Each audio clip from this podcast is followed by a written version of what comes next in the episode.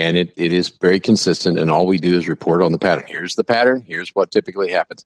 The reason I say that is when the elections occur, Jake hit it on the head. Don't think the market is going to react to elections the way you think it's going to react, because it's probably not. Right. The truth is that the stock market investors, the people invested in that market, are as equally divided as the population, because it is the population that's invested in the stock market. They're equally divided. And the Democrats don't want their wealth to disappear because a Republican is elected. And the Republicans don't want their wealth to disappear because a Democrat is elected. But the reality is that the CEOs of the companies of the stock market generally make the decisions on what they think is going to be profitable, not who's in the Oval Office.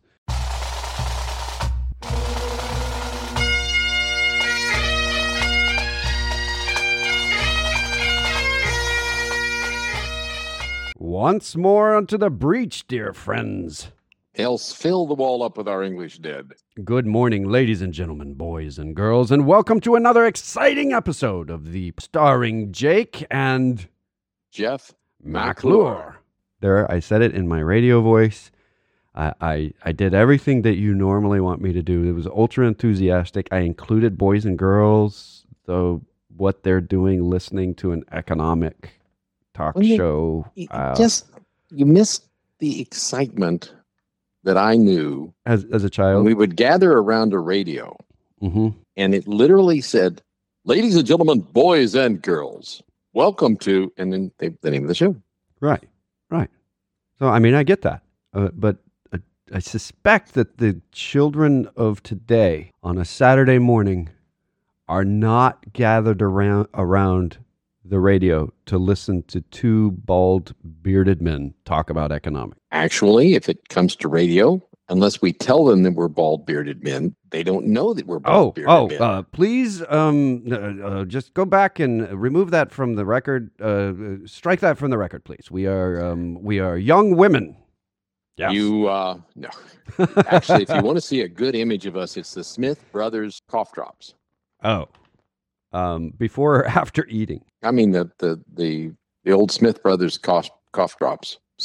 And what was it? Trademark. See, you're still dating yourself. Talking about gathering around a radio. Myself. I have a perfectly good wife that I date. Yes. Okay. She's dating you as well. That's all I'm saying. Yeah. Yes. She does date me. I've been married to her for 52 years, so that dates me. Yes. Those of you who don't know, the guy who just spoke about being married 52 years is my dad. Elder Baldy and Younger Baldy. We've been in business together for, 31 years. And neither of us are insane. Insane. Oh, sorry. We're perfectly normal, I tell you. Perfectly normal. Normal. Okay. All right. We are here not to talk about our own mental health, though that might be pertinent information at some point.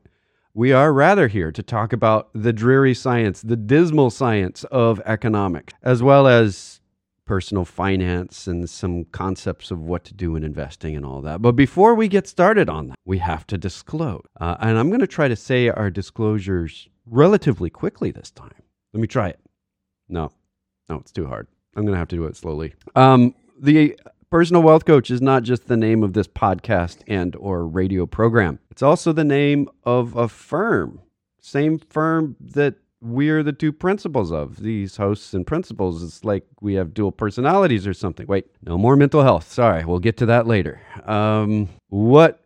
What I'm saying here is that the Personal Wealth Coach is also a firm, and it's a firm that's registered with the SEC to give fiduciary investment advice. But we can't do that on the air because fiduciary investment advice requires us to know all of you and then to be private about the advice that we're giving to all of you, which makes that impossible.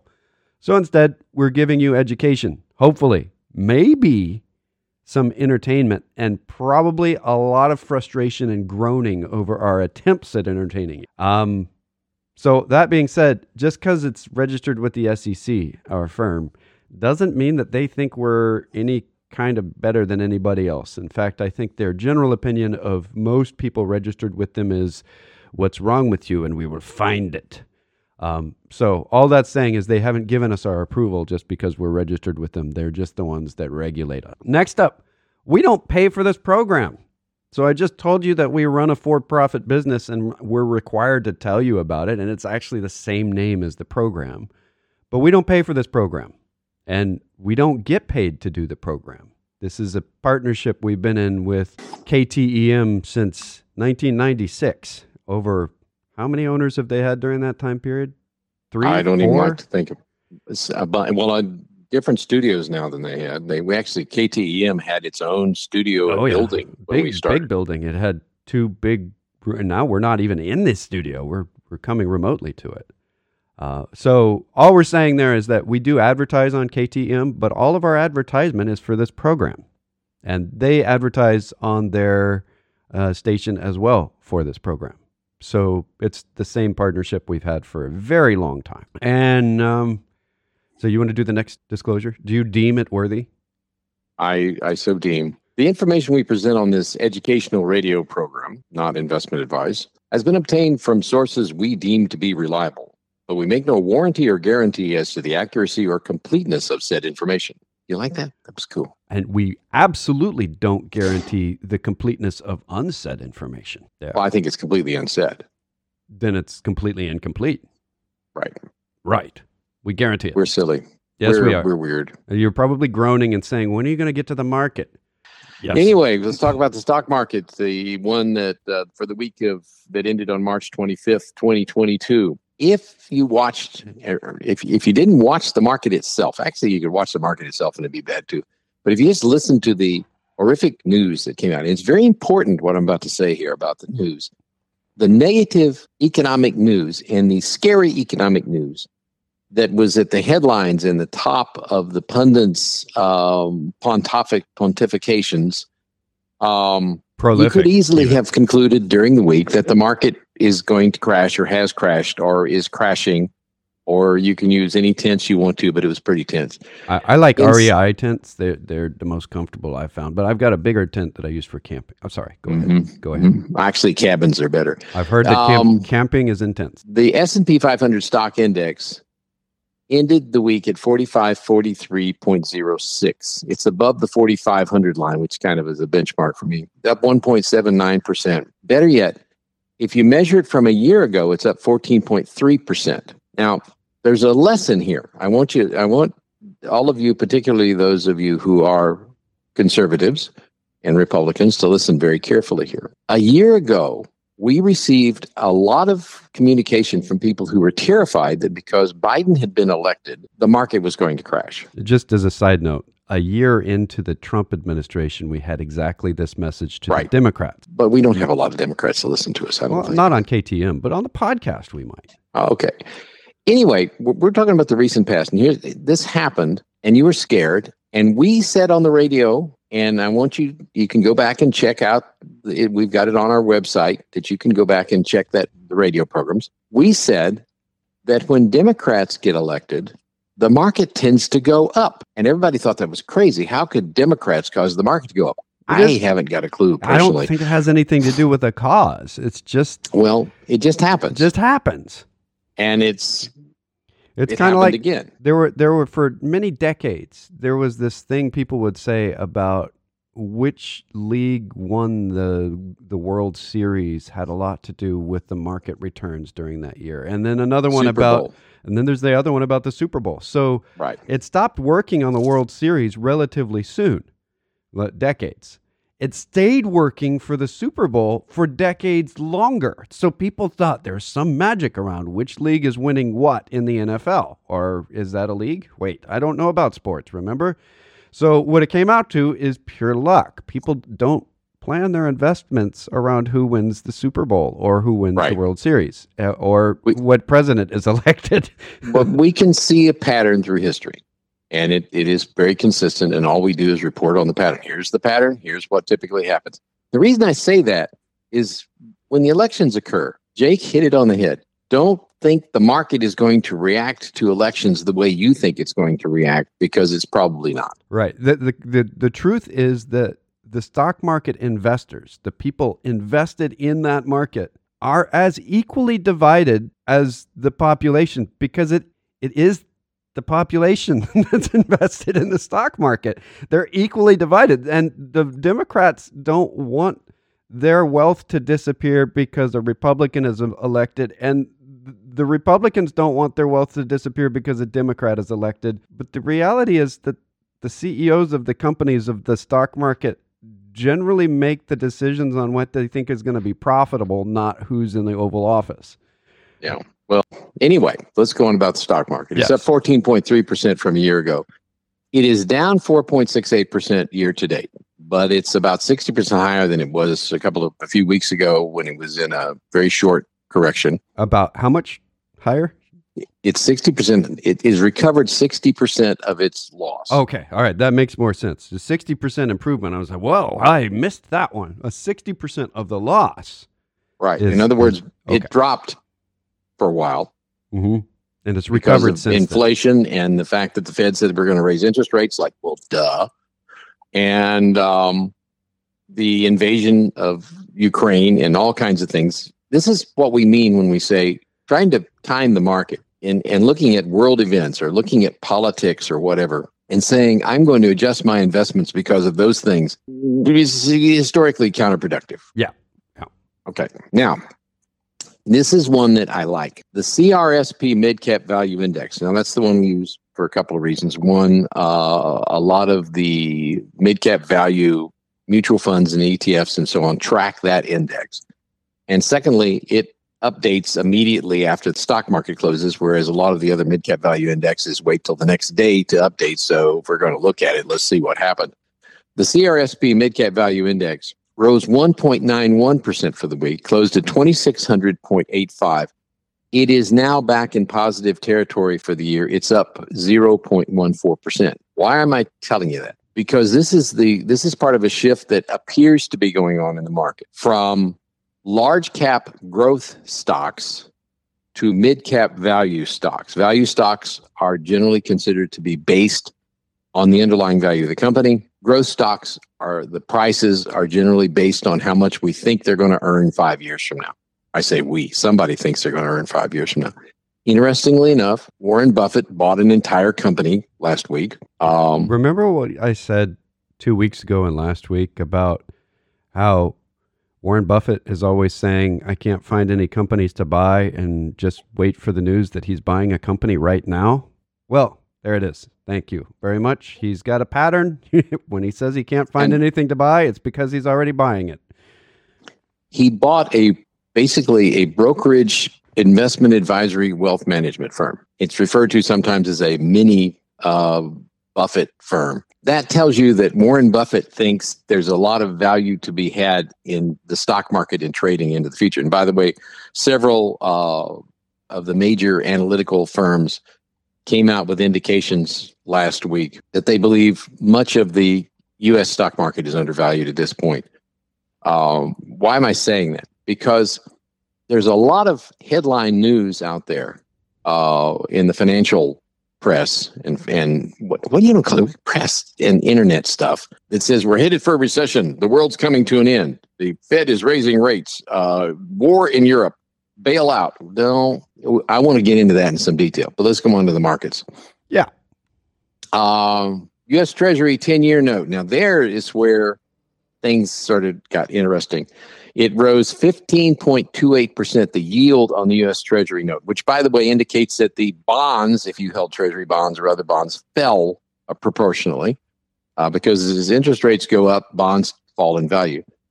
It is now at 2.482%. Now, let me put that in perspective. The 10-year yield for 10-year Treasury right now is 2.482, roughly really close to 2.5%. Last year, in a year and a quarter ago, it was 0.91%, less than 1%. That is a heck of a rise in interest rates in a fairly short period of time. The 30-year bond is up to 2.599, roughly 2.6. And here's where it gets interesting. The 3, 5, and 7-year Treasury notes are all pretty much yielding the same thing, but they're slightly higher than the 10-year note, which means there's a little bit of inversion in the middle of the Treasury yield curve. Now, this bears watching. Yeah, what does that mean? It means that for some reason, it's more expensive to get a loan for 7 years than it is to get a loan for 10 years. Well, not necessarily to get it. Well, the Treasury is experiencing that. Well, I'm kind of translating this. It's more expensive for the Treasury to get a loan for. This is where it gets interesting. That is not occurring in the corporate bond market, right?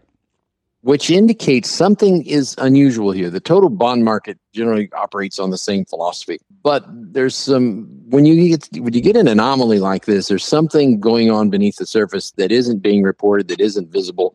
So this bears watching, and it'll either get if we're getting an inversion, if we're getting an what? There's a little piece of data here is that there's been a big sell-off in that portion of the market. Mm-hmm. Yeah. A lot of people didn't like what happened to their portfolio when interest rates went up. It caused their portfolio to drop, just like the stock market. When people see a drop, a lot of people thinking, oh no, the market's dropping, I must sell, cause it to drop more. And when there's fewer people trying to make loans, they can charge more interest for it. And in a bond market, that's what's happening here. There's fewer people willing to make loans into that area, which is causing that interest rate group to go up a little bit higher. People were shocked when the interest rates went up. Okay, go ahead. Like I said, there's something going on here beneath the surface in the Treasury market that could be an anomaly. If it is an anomaly, it will disappear shortly, but it certainly bears watching. And we've said this before.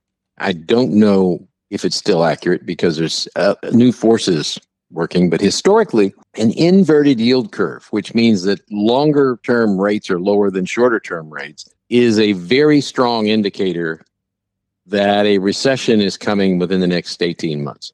We do not have an inverted yield curve. We do not have a negative yield curve. So we need to just continue to watch it. There's a little evidence in there, but this is, let me go on to the rest. I'm trying to get into something ahead of myself here. Let's go on to the rest of the market. There's so much meat to talk about in here that it's hard to not talk about it when we're talking about, go ahead.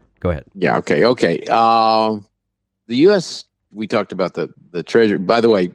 What that meant to you if you own Treasury securities, by the way, the Morningstar's U.S. 5 to 10-year Treasury bond index is down 10%, or just under 10% since last August. In other words, that's safe, absolutely. Man, I'm going to buy something really, really safe. Had you done so last August, you would see a 10% loss in something that's really, really safe and be a little uncomfortable at this point. It's because a lot of people are selling in that area. West Texas Intermediate Crude Oil, WTI, rose 7.10% to 112.62, 112.62 cents a barrel. By the way, when we report on that, that's not the spot market. Spot market's all over the place. This is 1 month out futures contracts. Oil, large quantities of oil, they aren't bought on the spot market. They're bought in advance.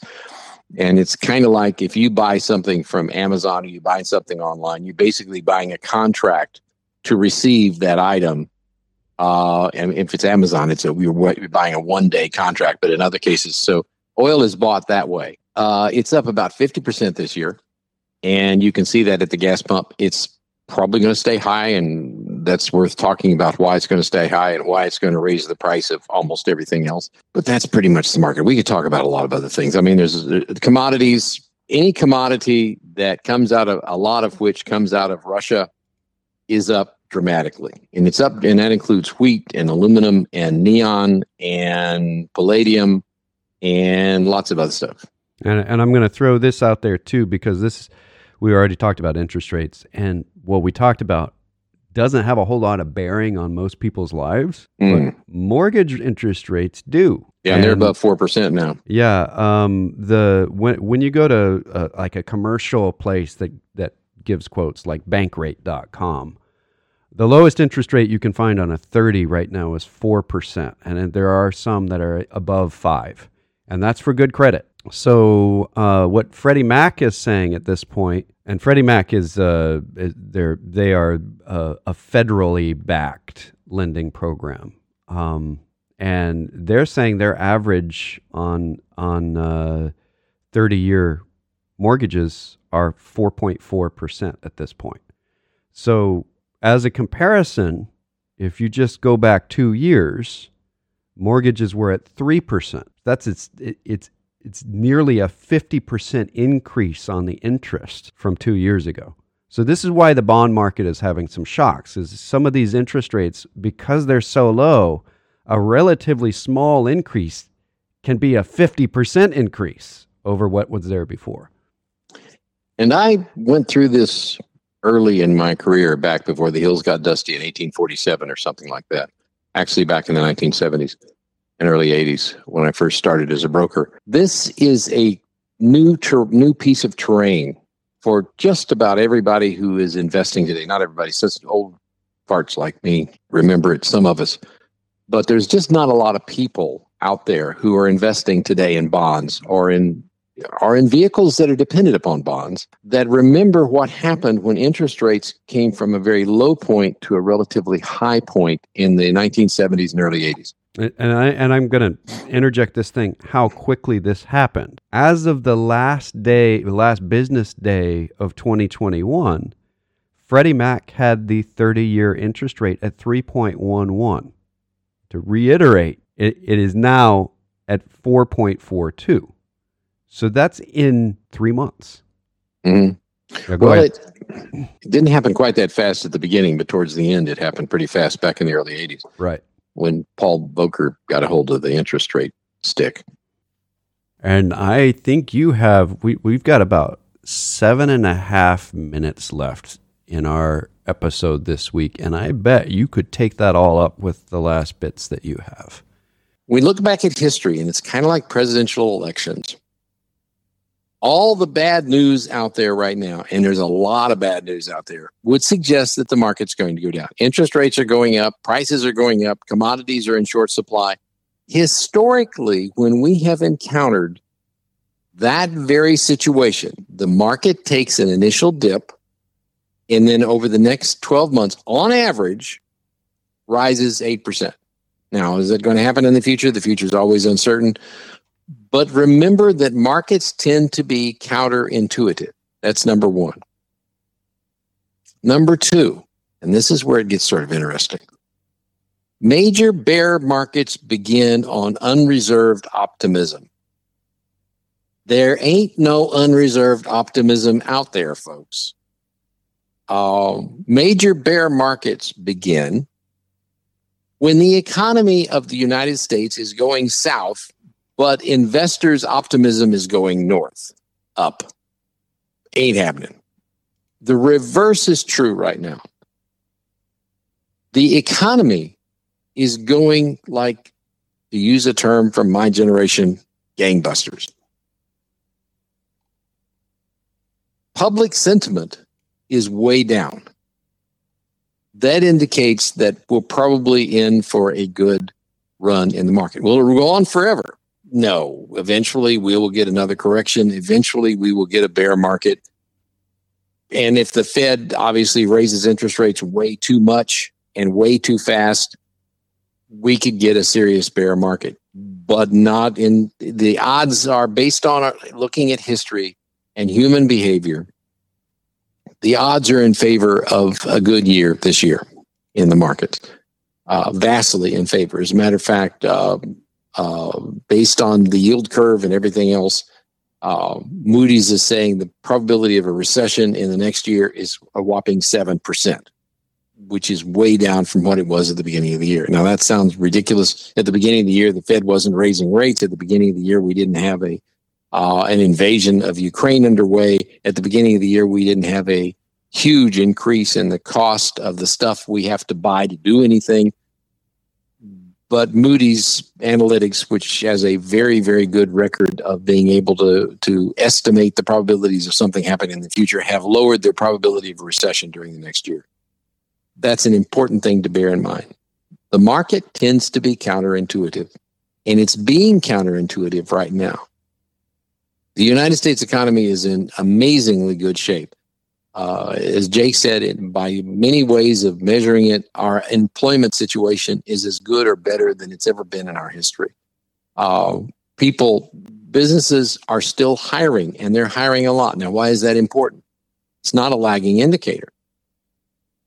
What they basically are saying, we are looking at consumer demand. We're looking at our customers' demand to us. what they say they want to do versus what we can supply, and we're short on people to do that. That is happening across the United States from one end to the other. Europe may enter into a recession simply because the price of fuel over there is going to be much higher than it is over here. The price of heating, the price of everything. Food. I mean, they are the recipients of much of that wheat and corn stuff that we were talking about. They in North Africa get the vast majority of their food from east of them, and there's not a lot of food coming from east of them, so their prices are going to go up. And anyway, there's a lot of things in motion here, but being pessimistic about the immediate future in the markets and in investment portfolios is a bad idea. Longer term, we have said this before, we'll say it again. Have good savings. The market is relatively high right now. It's up over 14% from last year, although it's down a little bit this year. Don't focus on the downness. Take a look at if you're in a retirement situation or approaching a retirement situation, it's critical that you have enough reserves to last you through the next major market downturn and recession. Do I see one coming on the immediate future? No, I don't see any evidence of it. But they happen when people aren't expecting them. But they're going to come. One of the few things I can say with certainty is the market doesn't go up forever. It takes periods of time when it goes down and tears everything up and then starts back up again. So be prudent in your investment, but it's also time. This is a critical time to take a look at your investment portfolio and make sure you understand it, or you have somebody who is advising you, who's objective, who understands it and is managing it. We had an experience this week. And I think it's important to recognize somebody bought a bunch of investments from a broker and said, why isn't this broker managing my portfolio? Because you bought them and you paid them commission, they don't manage your portfolio. It's important that you pay attention. For the last, since the downturn in 2020 at least, you could invest in almost anything and it went up. You didn't have to pay a lot of attention to your portfolio if you rode through that one. The world's changing. There are some areas where you might not want to be invested. The U.S. stock market is still a good place. There's areas in the stock market that we think are better than others. But you might want to take a careful look at your portfolio and not make any assumptions. And there's some basic math that can be done if you understand it. If you don't understand it, you need to find somebody who does, who's not a salesperson, who's not working for a broker-dealer to earn credits towards a convention or a vacation or something by selling what the broker-dealer wants them to sell. It's important to take a look at what you're doing and recognize that the world is changing and we're out of time. Yep. If you would like to talk to us off the air, we actually give personalized investment advice as fiduciaries. Their email addresses to reach us are Jeff or Jake at tpwc.com. That's Tango Papa, Whiskey Charlie, or The Personal Wealth Coach. You can go ahead to that webpage, The Personal Wealth Coach, tpwc.com. There's a contact form. You can get our emails, you can sign up to our newsletter there, read our newsletters going back, listen to radio programs going back lots of years. You can find our podcasts anywhere where podcasts exist. Until next week, thanks for listening. This has been The Personal Wealth Coach.